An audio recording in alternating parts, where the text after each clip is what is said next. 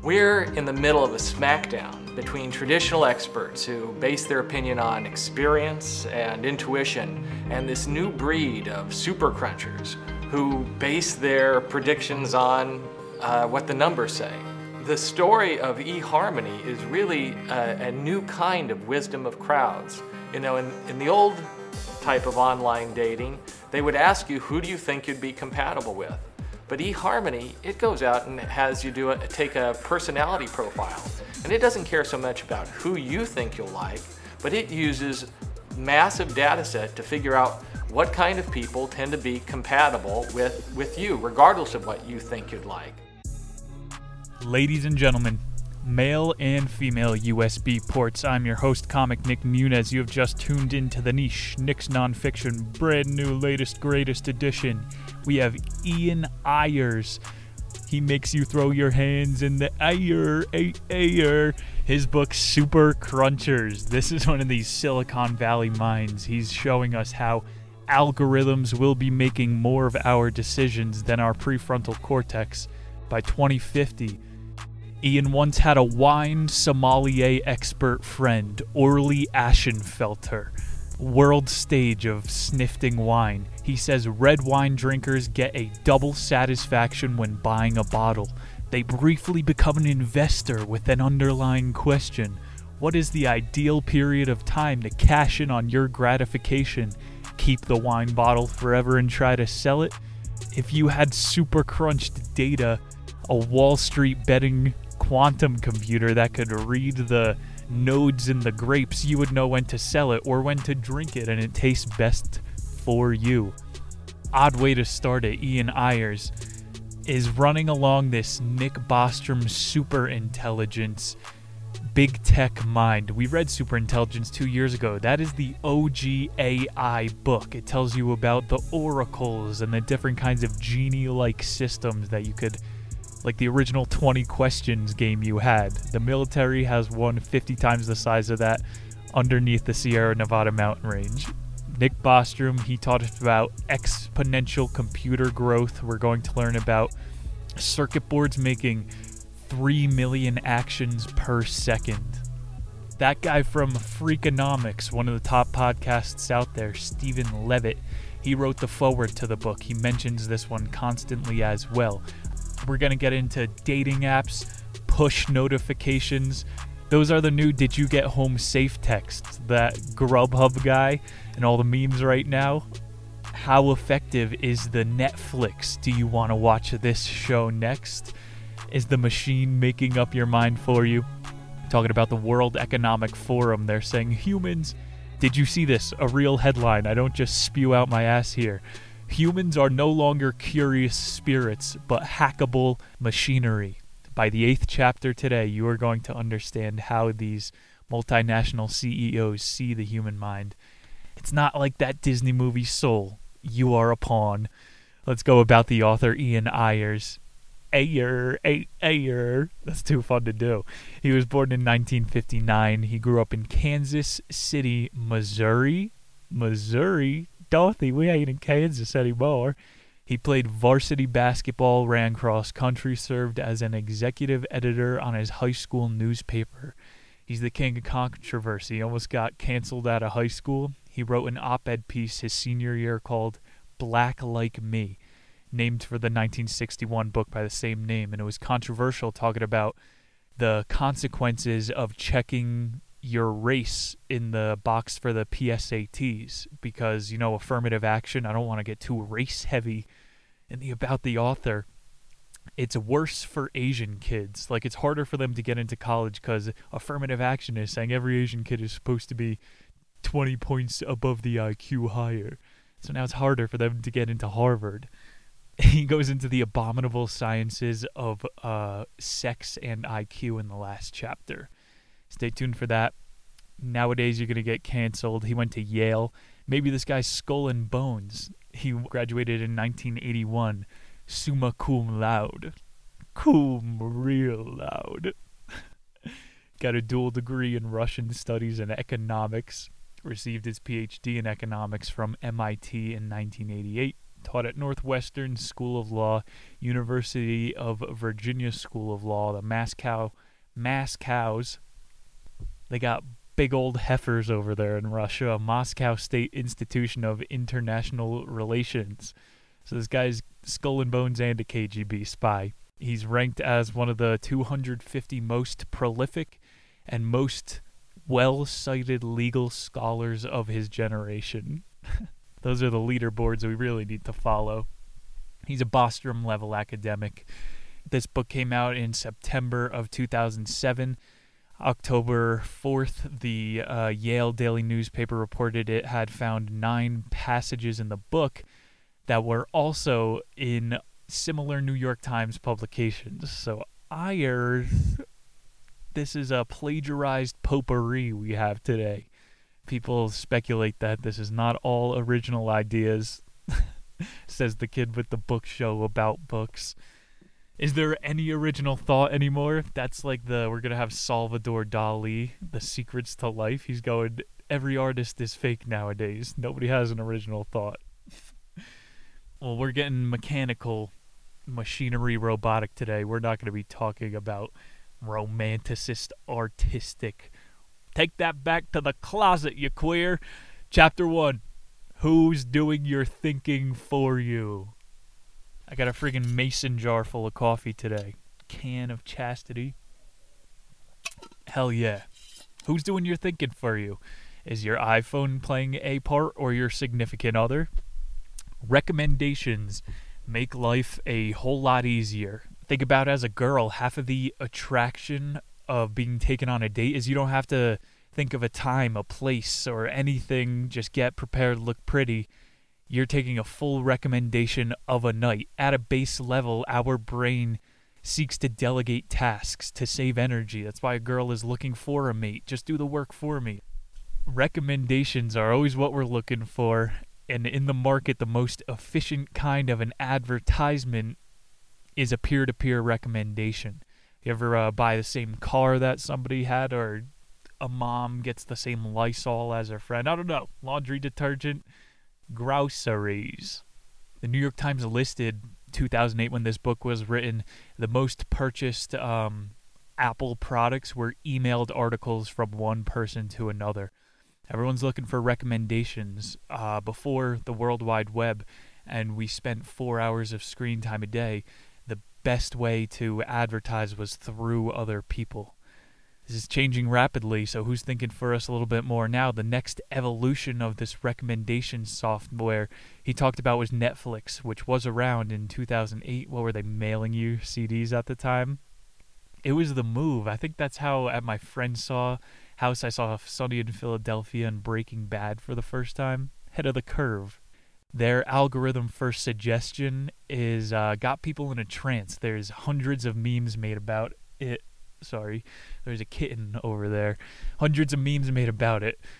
Somebody's sitting on a pylon. This is somebody's daughter when Netflix is recommending the next episode. Think about the Amazon book algorithm. If you've been to the brick and mortar stores, so counterintuitive. Amazon is going back to making more overhead, hiring in store managers because they want a presence in the public square. I don't understand. Amazon they have in their bookstores now you should also read this. Like imagine in the library you're in the mystery section and under Sherlock Holmes then it has non-fictional conspiracies. You might also like this. You're a skeptical person. These uh, algorithms are also proven very powerful through the Amazon bookstore bringing it back into real life. Real life is canceled. That's so like 2016 let's get to the ready player 2 now so, what's the best way for people to use these algorithms? Obviously, corporations just want us to buy things with it. It used to be buddies recommending. Well, it's heavily influencing the culture of sex. So, future, they're breeding us. eHarmony bases their suggestions off of past emotional temperament, social style, cognitive models of browsing history. So, they're coordinating with other businesses to let's trade their information. That way you can also provide a better product to this consumer. One of the later chapters is about all the car companies are trading your information. The Equifax breach. It happened. Your gold is being rated. eHarmony, they had 30,000 matches in a year. That's 90 marriages a day. Let's take it back to our wine sommelier. Would you trust a robot to recommend the best wine to you? Well, why would you trust your significant star-crossed lover to be found through your magical pocket square? You want a girl who's been single enough she has body of loneliness, but it hasn't gone bitter to the palate yet. Uh, it's like taste, you know. Algorithms are they really the best taste makers? Who's on Spotify? You know that's a job. The um, Spotify playlist curator. I was like a DJ in college. I was like, yeah, I'll just do that forever. Now every girl's dating app I see, girls are saying they're DJs now. Everyone's getting more bold. Everybody's everything. Is it really the best tastemaker? Spotify? They hire people to do it. Who programs the algorithms? People. So who's behind it? Who's making the taste? Who's making your decisions for you? Name of the chapter as we get towards the end. The next rational place for big tech to implement these very expensive algorithms would be the labor force.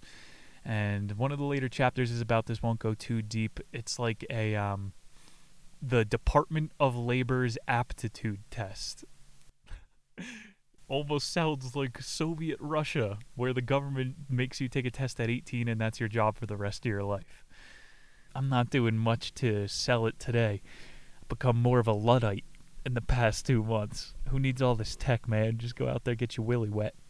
Walmart, they have an in house program for this headhunting algorithm so they make you do a little test, um, and then it'll are you better as a soup stacker or as a cashier? They do these for every single job now, even if you're a fucking fry cook. They make you take those like 300 uh, page questionnaires. Are you more likely to not tell your boss if someone is calling out or to tell them? And then the fifth question later is, are you not more likely to tell your boss or would you? T-? It's just trying to trick you, trying to over 300 questions fatigue your mind you didn't even take the job yet. One of these things is like the future. They're going to have a job match algorithm that you can swipe on on your Obama phone. You know, everything will be socialized. You would have to pay me to swipe for jobs. You know, headhunter is a profession, just like the Spotify curator. it's worse when it's automated. Do you like talking to fake Indian customer service reps? Scariest example of this was Hertz Terra Mining. The car company Hertz, they let you borrow at your own expense. You pay for the uh, warranty up top, but that doesn't matter. Now they will um, use the in car monitors, the lane backup camera, all that crap, and it like terra mines your micro infringements on freedom on the road. And it charges you more at the end of your um, baloney everything is being mined. I turned all these sensors off in my vehicle, but it doesn't matter. I'm sure there's some, the 5G tracer can monitor how many RPMs I am from 200 miles away. Chapter one here, just laying out that um, as we move forward towards digitization, more of our thoughts become automated as well. This is only going to get deeper, this book, and read the bio for the show. We're going to Philip K. Dick on it. Chapter 2 creating your own data. But I thought the machines are making our decisions for us. Ian straight up said to start it, flip a coin from time to time. It's like these new computer programs, which again, I'm going to a computer to randomize something.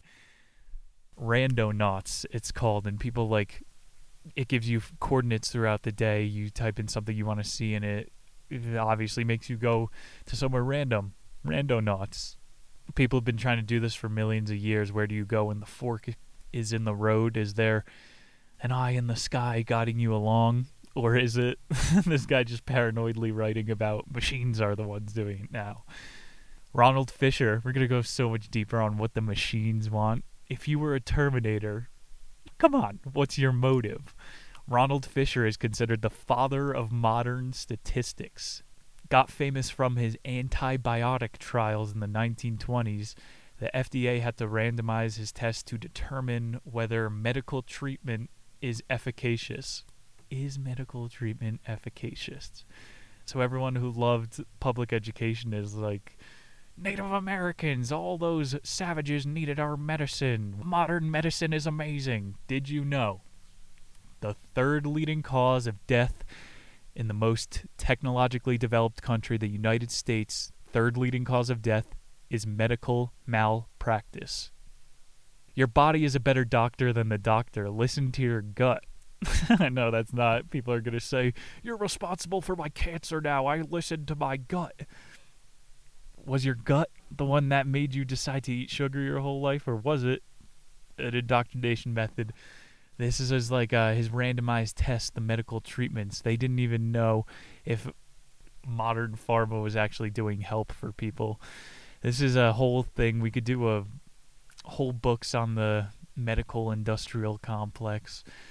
The point here is you got to randomize trials when they do uh, medical trials, double blind placebo tests. You can't know who's in the other room, and you can't be told this is the effect of the drug because then it influences your placebo. Again, your body is a witch doctor. If you're like, my stomach is upset, and you just sit around, breathe, you shit a little bit, it'll be fixed. Or you could go to one of these randomized tests and uh, let Bayer pump you full of a Sudafeds.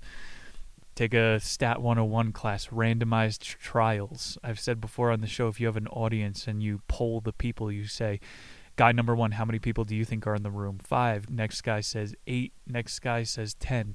So it's like an average of seven people everyone thinks is in the room. And then, yeah, there's seven people. The wisdom of crowds, sigh, entangled minds, sample sizes are eerily accurate. He talked about banks make sample size out of all of their customers, and where do banks make all their money? Overdraft and late fees. Not making it up.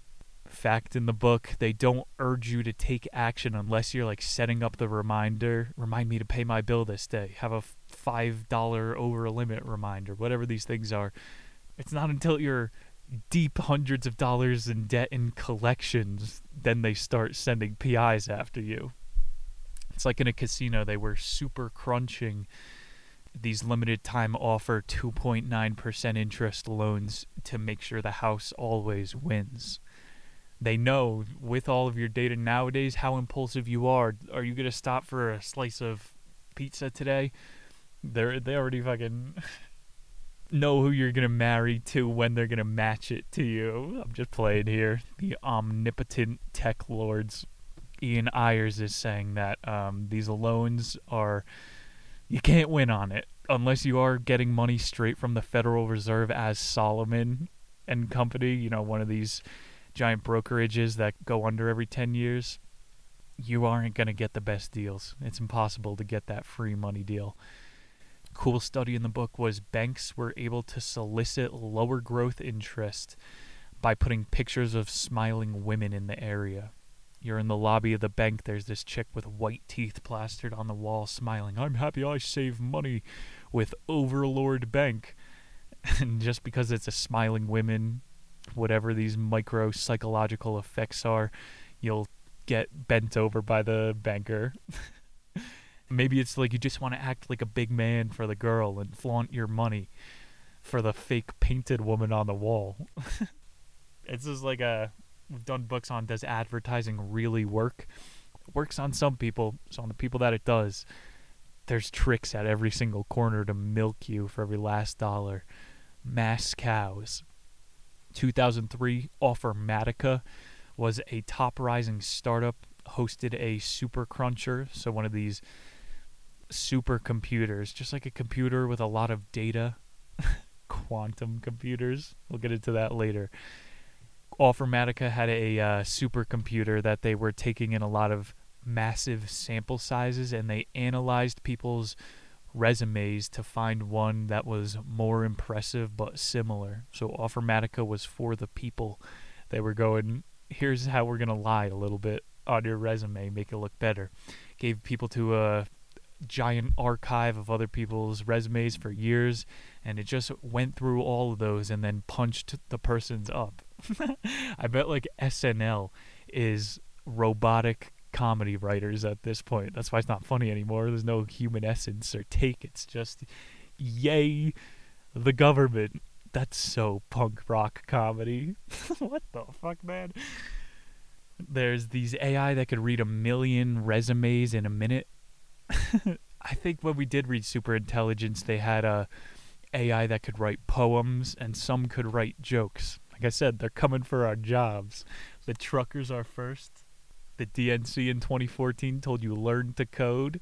They took your jobs. Even the freaking entertainers are getting shoved off for robots. The point of this chapter is you need a sizable sample size and to run these randomized regressive models. And obviously, the more computing power that you have, the better edge on your opponent that you could take into the future. Gave a tip about in your computer because he's a coder. If you do equal rand open close parenthesis, it'll do a random coin toss for you in your browser. Like sometimes on accident you button mash the keyboard and then it opens that portal on the lower half of your screen where you're seeing all the code. Make it go away. I don't want to see the internet's naked. Ah. If you type in this little rand code, you could do a coin toss. Should I go to this website or this one? Truly randomize some of your decisions, like some of these giant regressive models. Chapter 3 Government by Chance. In 1966, Heather Ross was an economist, graduate from MIT. She had an audacious idea. She received a grant to try running the first NIT, negative income tax. Heather, Heather, Heather. She's better than Betsy Ross. Heather Ross out here is trying to give money back to the people. A negative income tax. Income tax started in the 1920s. They were like, we're going to go uh, inject ourselves in a world war. So every paycheck now we get to take an income tax from you. That didn't end after World War II, even. And now it's up to 20 plus percent. Heather Ross, 1966, ran a study of giving money back to the people. What are the three ways for Chapter 3 to incentivize people? This is like Maslow's hierarchy of needs fear, hunger, and money. That's the only way to do it. And you're going, oh, sex! Women control everything with their vaginas. Money begets women. You know, if there was a Lord of the Flies island, people still fight over power. It's currency, hunger, and fear. Government's pretty good at that last one. Heather Ross is saying, what if we incentivize people with money rather than scaring them at the end of the month, saying, hey, bitch, bills are due you want FBI at your house? You didn't pay your taxes this year? There's uh they're accountants with guns. What is that three letter agency? We're living in fear in this country. You could motivate people other ways. Her study was granted five million dollars uh, to try this with a diverse sample size. And you would think, oh, now they're getting free money. Well, nobody's going to be working now. You know, all the boomers are going, no, no. They're like shitting in their diapers. There can never be a universal basic income.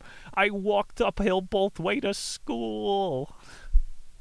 When she ran this study, people all still kept their jobs of course, like the UBI, you get 200 bucks a month. Well, now that's just the new zero. Like, I'm a libertarian. That shit will never work. It's like raising the minimum wage, it just devalues everything else. You could try it. I mean, they have the money to do it if those 2020 stimulus checks showed you anything. Such a fucking tease, bro. 1966, people were still getting jobs. The only change they saw when they ejected money directly into the taxpayer's pocket was an unexpected spike in divorce. So women now were almost equal to the men. They had this negative income tax coming in, and they didn't have to be in the abusive marriages. Here's a theory I've been thinking of divorce is an upper middle class luxury. Right? Like, uh, people in the ghettos, they're not leaving each other. Think about even poorer people in third world countries. Divorce. Oh, let me go pay a divorce lawyer. I'm going to be an Ethiopian divorce lawyer that was when men and women truly were on an equal playing field. Middle part of the chapter was about Larry Katz, 1993. He rediscovered her study, and he didn't try to give people free money again. He was just like, okay, so let's just assume the negative is true of all of it. And he's going, if we tax people more, then marriage is more secure. oh, yeah, you're fucking ball and chain to each other now. You think if you band together, you're more secure? You got less overhead when you're not taking chicks on dates. This Katz guy, he's credited with the unemployment questionnaire, which is to find proper staffing. What are those called? Those places on MLK Boulevard where you go every single morning and they give you a different job. I think it's called a staffer. And Katz, he took Betsy Ross's study and put people back to pencil pushing positions. He said participants were retested with MTOs, move to opportunities, so a monetary incentive, and he was getting people to move up to Alaska. And he said adding in a regressive model like the super crunchers from the last chapter, it looped more people into secondary jobs. So super powerful again, who's making the decision for these people? Obviously not themselves. Got dragged up to Alaska. what was that thing? It's just like the home subsidized equity loans out in the suburbs, how they got people to move into like desert Arizona, 1950s suburbia Perfectville, green grasses in the middle of a desert. Nobody would live there naturally. They had to subsidize it. That's what they're doing with these MTOs. They call it um, opportunity pathways in the World Economic Forum. so they're saying if you're a, only if you're a blue check mark, then you will get state-run opportunities for media. Censorship is a undertone for today's show and all of 2021. So that one was called Government by Chance. When you leave your decisions up to the government, you're going to find yourself in Alaska with Chris McCandless on the Stampede Trail rotting to death. Chapter 4 After a sip of coffee Evidence based medicine. In 1992, a Canadian physician published a manifesto. All right, well, that's where you went wrong, buddy. Kaczynski ruined this. Actually, Marx, Karl Marx's Communist Manifesto ruined this. Every time you say the Communist Manifesto, an economist dies. E and I are here writing about the 92 Canadian physicians who called for evidence based medicine. Too many people are dying at the hands of doctors. So we saw a resurgence of this in 2020 with doctors getting their own practice. A doctor's office is called a practice because you're just trying the best thing you could do and then putting your evidence online. 2020's doctors are not allowed to be on social media anymore. Holistic medicine is banned off of YouTube. 1992, Canadians were writing manifestos about let's probably get some evidence behind our medicine. Choice of treatment should be based on statistical analysis. what is an elective surgery? Oh, wait! You're just pissing into the wind, saying, yeah, my decision is better than the super crunched odds of medicine. Which I'm saying, listen to your fucking body. Who knows what's best? He used regression equations and added supersized data sets. they compiled a database of 100,000 lives since the 1840s. Austrian doctors have been passing down their notes. So this is humans over time. I don't know why they would. What are you treating someone from the 1850s for scurvy? Ignaz Simmel is the first Austrian who is credited with noticing what infection is. Why is this cut on my hand really red and pussy? Oh, the gods of the clouds are blessing you with a hand cloud, young one. Ignaz Simmel, over in Austria, his coworker died of a small scalpel nick, and he had a nervous breakdown at 47 years old and died in a mental hospital. Germ theory was too much for them. you take someone from the 1800s and say, you know, there are germs on you, on your eyeballs, on your tongue. There are germs, little antichrists everywhere. They start throwing holy water on you. That's like a hundred years from now. Someone's gonna come back and say, you know, there are entities everywhere. You could tune into these with different fungus from the earth, and you go, no, that's not modern medicine. It's the point of the chapter. It needs to be evidence based. How come MAPS isn't funded or funding? I mean, I could just say bombs on weddings. We fund some creepy medical shit. But MAPS is that psychedelic study who's curing uh, military veterans from PTSD. It cures depression, man. We're trusting in pharma. This is not evidence based medicine. Sometimes I think the brain is uh, like people say the Terence McKenna older hippies. Your brain is a radio antenna, man, and it's just picking up your soul's vibration from the ether. I don't know.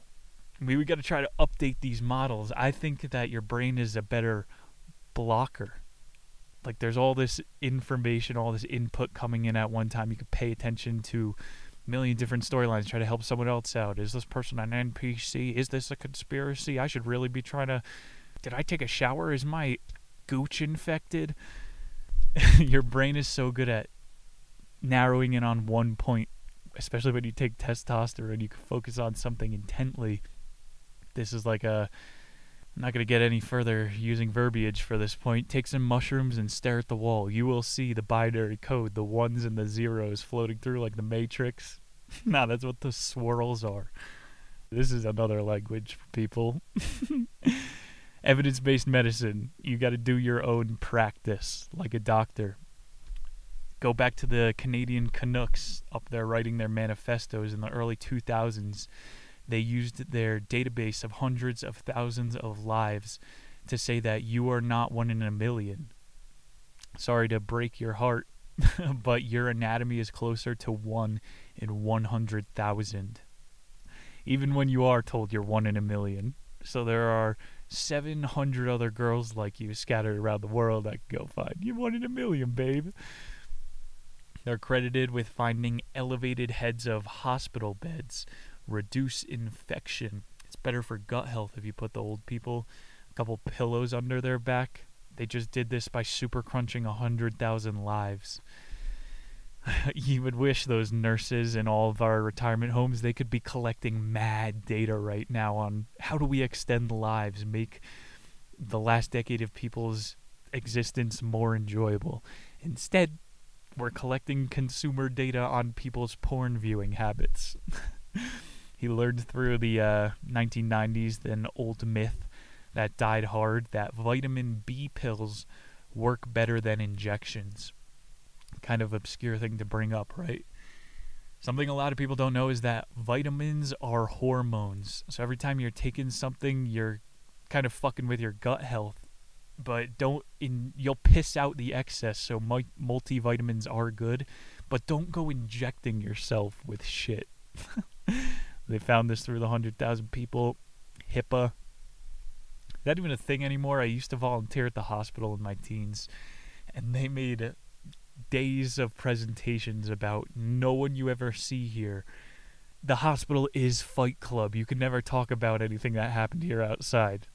I'm pretty sure if you do Ancestry.com, they're sending your saliva to the kink armory. They're regular on the show. There's a lot of ways to look at evidence based medicine, and that can include in a sadomasochistic playroom. Chapter 5, we're halfway through this bugger. Experts versus equations. You see, we're getting more meta now. What happens, man versus machine? Expert, economist versus the algorithm. Who you got? Ted Ruger. He's a UPenn professor. He attempted to super crunch the Supreme Court court adjourned, buddy. Good luck. He uh, used robots to judge the judges. That's great. Hold them to some accountability. No, they are the highest say in the land. They wear a silly black robe. This is a religion. Who? Why are they wearing these costumes? Ruth Bader Ginsburg might as well have had a powdered wig on. why do people praise her like a prophet? That shit creeps me out this was big in my criminal justice degree. They were going in the future. there are going to be computers doing court cases because when judges come back from lunch, they're super lenient. They'll let a rapist get off with being a house dad at the local sorority. computers are uh, doing a better job judging people than people. Silicon Valley plans on, or just give the guy more breaks throughout the day so he's level headed. Silicon Valley, they want to replace all these experts with equations. It's going to be the seven bots. It's going to be the Zuck bot, the Bezos bot. You do you really think those guys are making the decisions anymore? And if you look into it, Bezos has ancestors in the CIA, which I know isn't enough to put anybody, but really, did you see the transformation this guy went through? More like Jeff Bezos. He's uh maybe he's a clone, bro. this guy went through a total glow up. Not trusting these guys. He's saying the Silicon Valley plan here is to replace the human decisions with the equations. I could only talk about these robot judges, man. I don't know, because you can't pay off a robot judge if your kid got popped for playing with fireworks. Robocop is going to be sliding him meals through a door in juvie. That's what happens, man. If you who programs the machines, people. And what does every person want throughout history? World domination. Not really, but like we said, what motivates people? Power. And the robots programmed by the people are obviously going to be the power. Google, their original slogan was don't be evil. They're looking a lot more like Skynet nowadays. The evil super corporation from Terminator. Maybe the algorithms will be more merciful when they're floating in Elysium. They'll drop us care packages of victuals. He started talking about EEG therapy a little bit. and you're not allowed to eat mushrooms to cure your trauma, but you're allowed to blast your brain with micro radiation. You need to look up this. It looks like the Scientology entry exam. You hold on to two thetan meters and they send pulses through you. They say it's good at relieving stress, and a lot of these Jack Dorseys up at the top Twitter execs do this type of stuff. So maybe they have the real evidence based medicine. Dick Cheney has three hearts. Joe Biden now has unattached earlobes. maybe we would be better with a deep fake president. Let the equations run it. His geometric Pythagorean proof for the chapter was a 10 question quiz and it's asking you what was the date of birth of Martin Luther King, what was the date of death of Mozart, how long is the Nile River?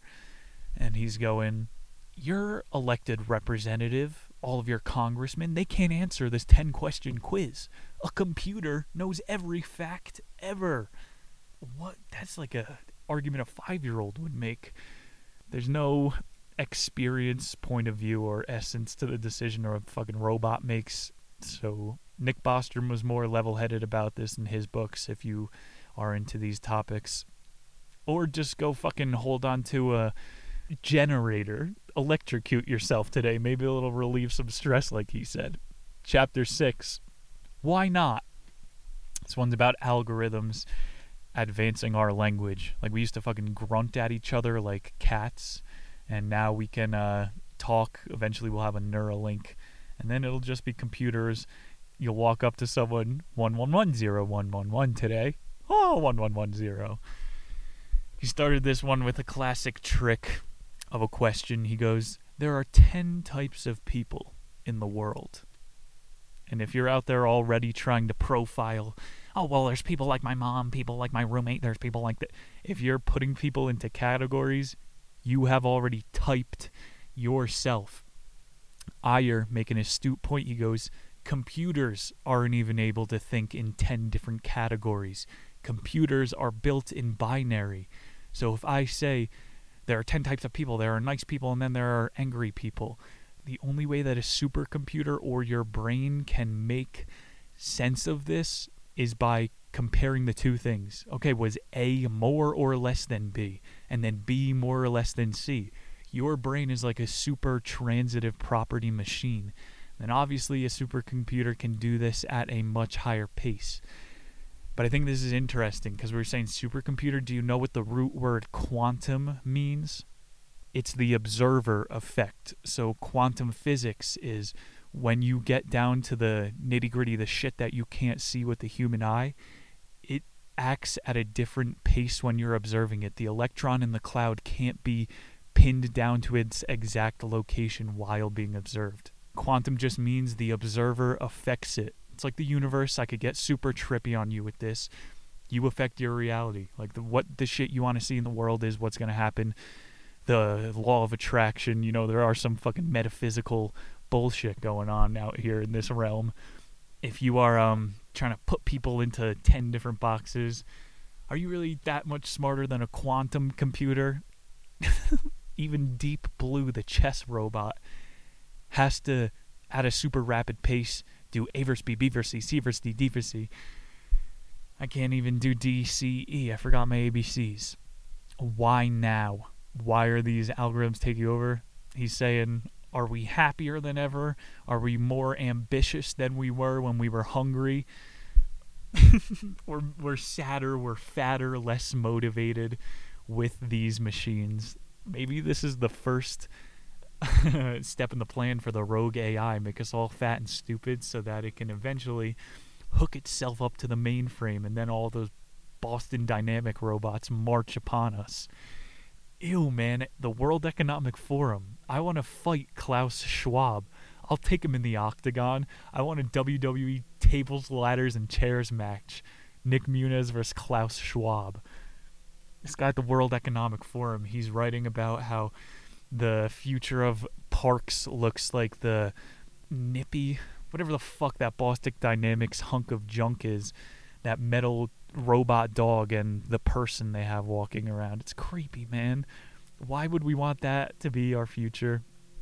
Don't you want it to be like we thought as segways driving us around?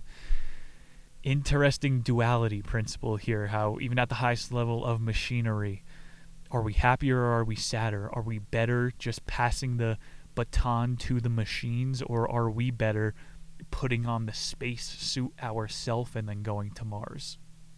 obviously it's better to put a machine up there that can last for light years and explore the Andromeda galaxy before humans can evolve wings. you got to update these things within a day. It's kind of a sad look at the future. Like I said in the intro, though, they're going humans are no longer curious spirits but hackable machines.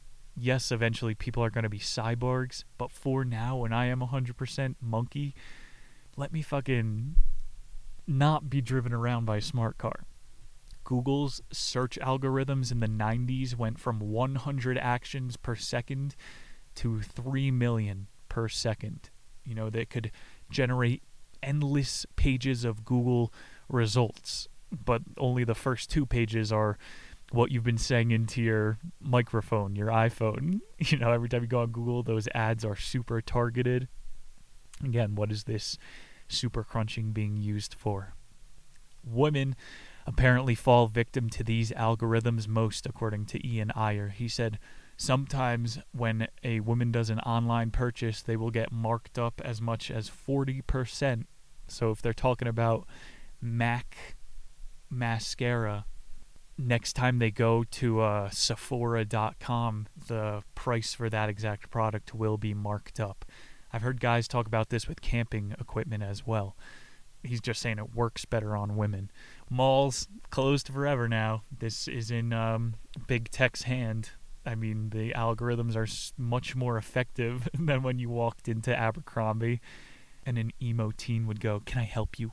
And they follow you everywhere, spray perfume on you. You know, you don't want to be harassed by the people. It's much more comfortable shopping online. Not to me. This is why I'm getting hung up. I was just thinking I haven't purchased an article of clothing since coronavirus. That's a nutty thing to say. I did actually buy a shirt at a national park. You can't go into a fitting room. And this was one of my favorite places for voyeuristic sex. fitting rooms you would have thought were spreading STDs. And the World Health Organization says that the coronavirus can't be transported on surfaces or asymptomatically if you really want to listen to statistics. But again, the this whole fucking medical thing has become religion to people in the deepest sense the placebo works too if you believe you have the virus you'll get the flu you want to lay in bed for a couple days your body will make it so you could do that we're falling victim man. Agenda 2030 fighting klaus schwab. At least let us sell our data you know? And then you bring up the word slave to someone who's a religious statist. Do slaves get to own their own data? The data isn't always right. Statistically. The Da Vinci Code only had a 36% chance of becoming a bestseller. So if we put all of our fucking hopes into Skynet's hands, they think that um or better brighter way to look at it, if we have a 0.1% chance, humans can rally behind that 0.1% chance. Robots can't. They're going to go powering down, conserving energy because 0.1% improbable to continue. Is there a fucking any sort of chance the show blows up any further without some outside exposure? No, but I have a human spirit. You stick to the 0.1% chance. Second to last chapter. Chapter 7. Are we having fun yet? Come on. Everyone, this is our future utopia that we are discussing here. You're supposed to be having fun in the lockdowns, failed lockdowns. Let's try some more lockdowns. A Floridian elementary school was being talked about in this chapter. A lady cracked the code for teaching kids how to read. And the way was teaching them in rhythm. A B C D E F G uh, H I J K L M N O penis. The alphabet, the uh, birthday song, it's all twinkle twinkle little. You like so if you teach people to read in rhythm as well, it uh, was able to help out the slow kids. But the underlying point here is that it's slowing down everybody else. You know, nothing's all great when you mix in a sample size of kids. You can only teach them at the mean level, the average XY curve of growth. And so that's not going to be beneficial to the gifted kids who could be learning at twice that speed. The point of this chapter, Michael Moore Oh, yes, Michael Moore, the neck bearded journalist. He's like a hardcore leftist that will, you know, call out small business for try to survive. He called out this teacher for not using the DI, direct instructed method of education. gotta stick to the syllabus, uh, even if it's not working. What's that thing called? The agenda criteria?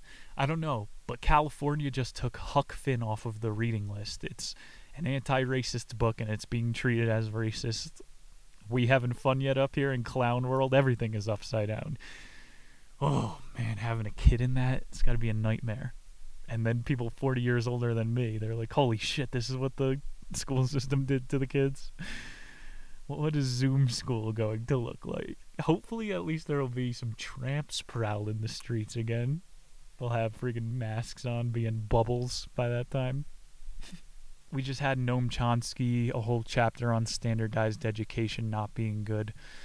So if you did robot teacher, it's only going to teach people, it's going to stunt more kids than it helps. And a deeper way to look at it, would you rather have an imbecile that can read out loud a little bit better or the kid that was in his best brain developmental years from whatever they say it is, 3 to 9?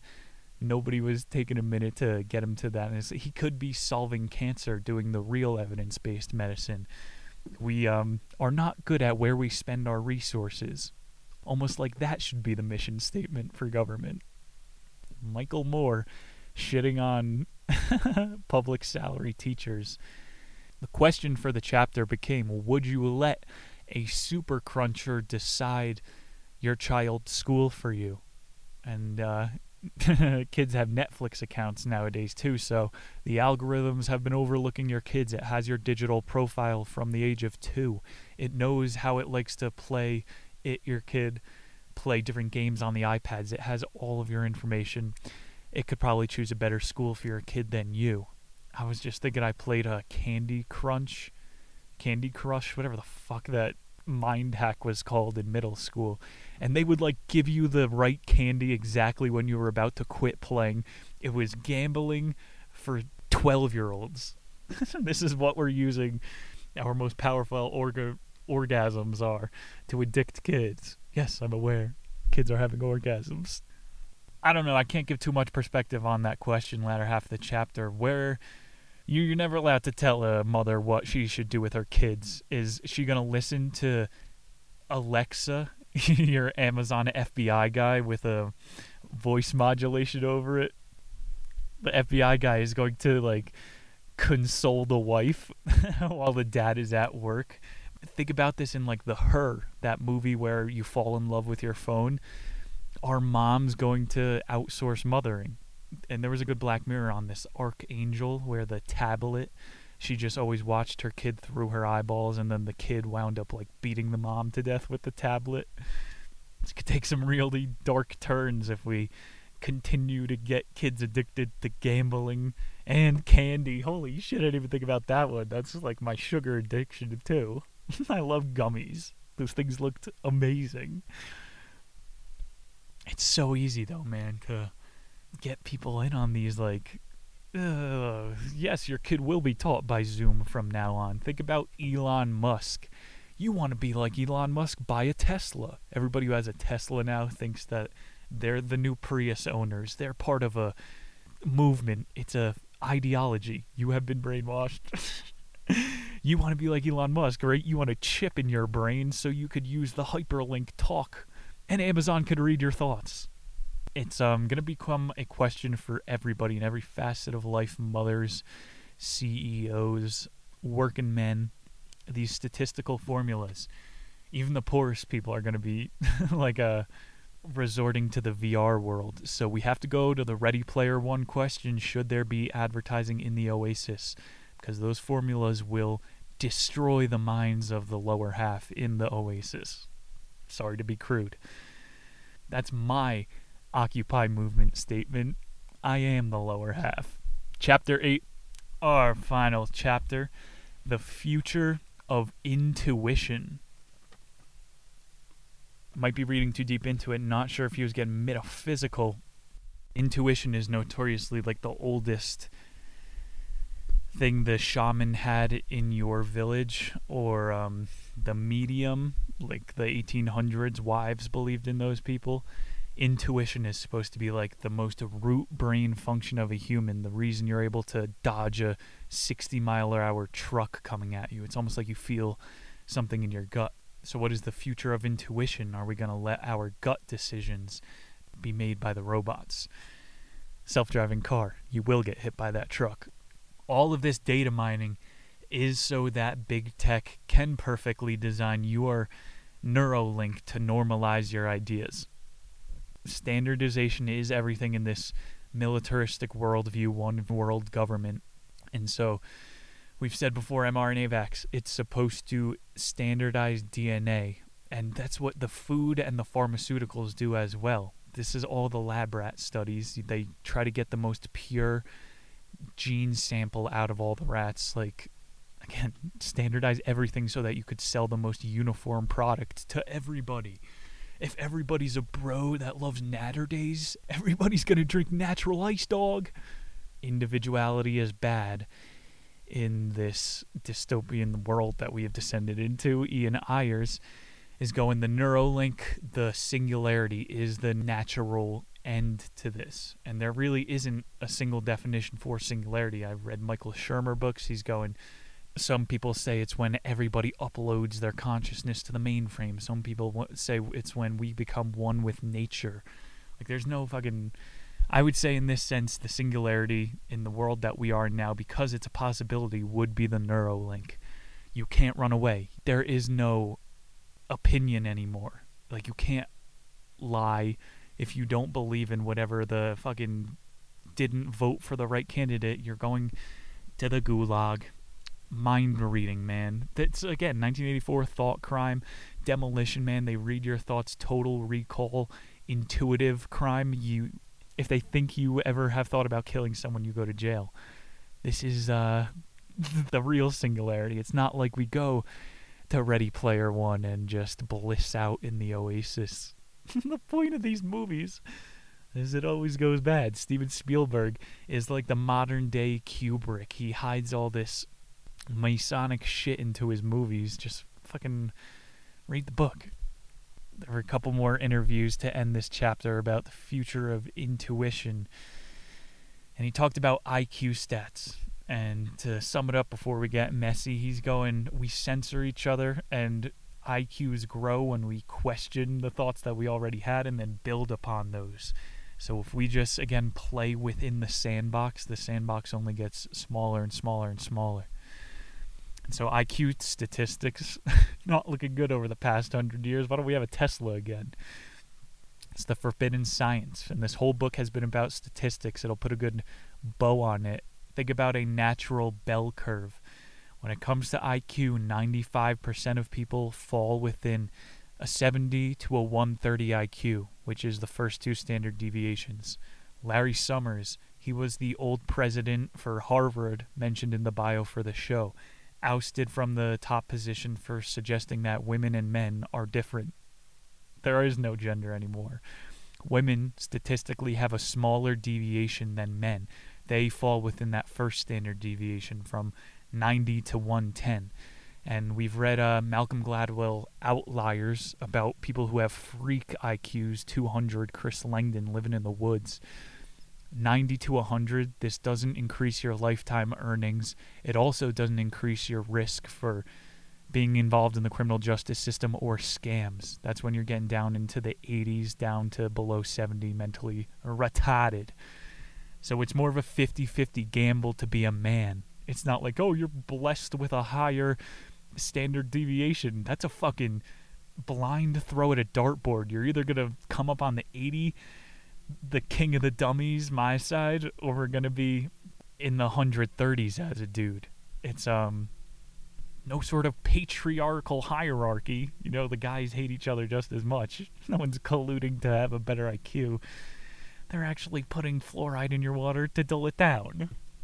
You can get conspiratorial in the last chapter. The U.S. had this uh, very genetic study for a long time in the prison system, it showed that it's mostly full of low IQ people and mostly men. More supporting this uh, dean of Harvard who got kicked to um, ComAv. He says at the end, very curt, more than teaching my daughter about um, girl power and feminism, I'm going to teach her how to choose a good man. And of course, please remember statistical anomalies exist. So there is the chick that could hang with the booger eating autist rocket scientists at NASA. If you could beat the algorithms like those guys, by God, go do equations for the rest of your life.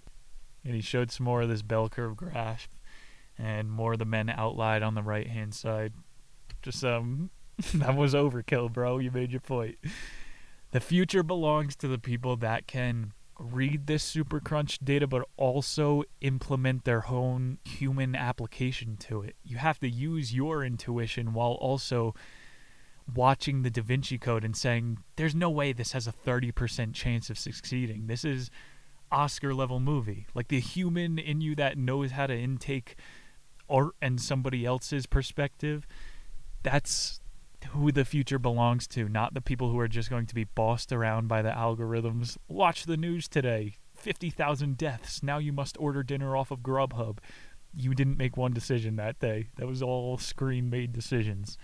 Start flipping the coins. I liked that chapter. It was pretty creative. Should I jump off of this cliff? Ching! Please say yes. Please say yes. he bought it full circle at the end with these regression models if you could work backwards, that's a huge skill in the new world. Learn how to code. These are going to be the future languages, the algorithms coding. Summers, that Harvard dean, after he was fired couple years, came back with a study about how even in 12th grade advanced math, it has twice as many men as women. And by that point, this guy's already crucified. You know, Harvard has gone full woke back to that underlying theme of censorship. If you step out of line, that super cruncher will crunch you like a nutcracker. Start getting familiar with terms like heteroskedasticity and omitted variables, because that's going to become part of this rhythmic human language. Thank you, Mr. Ian Ayres, Ayres for Super Crunchers. Fun edition here in the middle of March. Just following up our whip clip, which was an employment themed episode, talked about jobs. Definitely get on that channel. It's well worth the dollar. Again, entire backlog will go there. Caught a little controversy for propaganda and the public mind. Chaboy, before the algorithm totally kicks me out, bookmark the page so when I get booted out of the recommended section, that's where I'm going to be. And next week, we're doing a mystery edition. I don't want to hold you guys up any further, but I will see you in seven quick days. My name is Nick Muniz. Prepare to be terminated.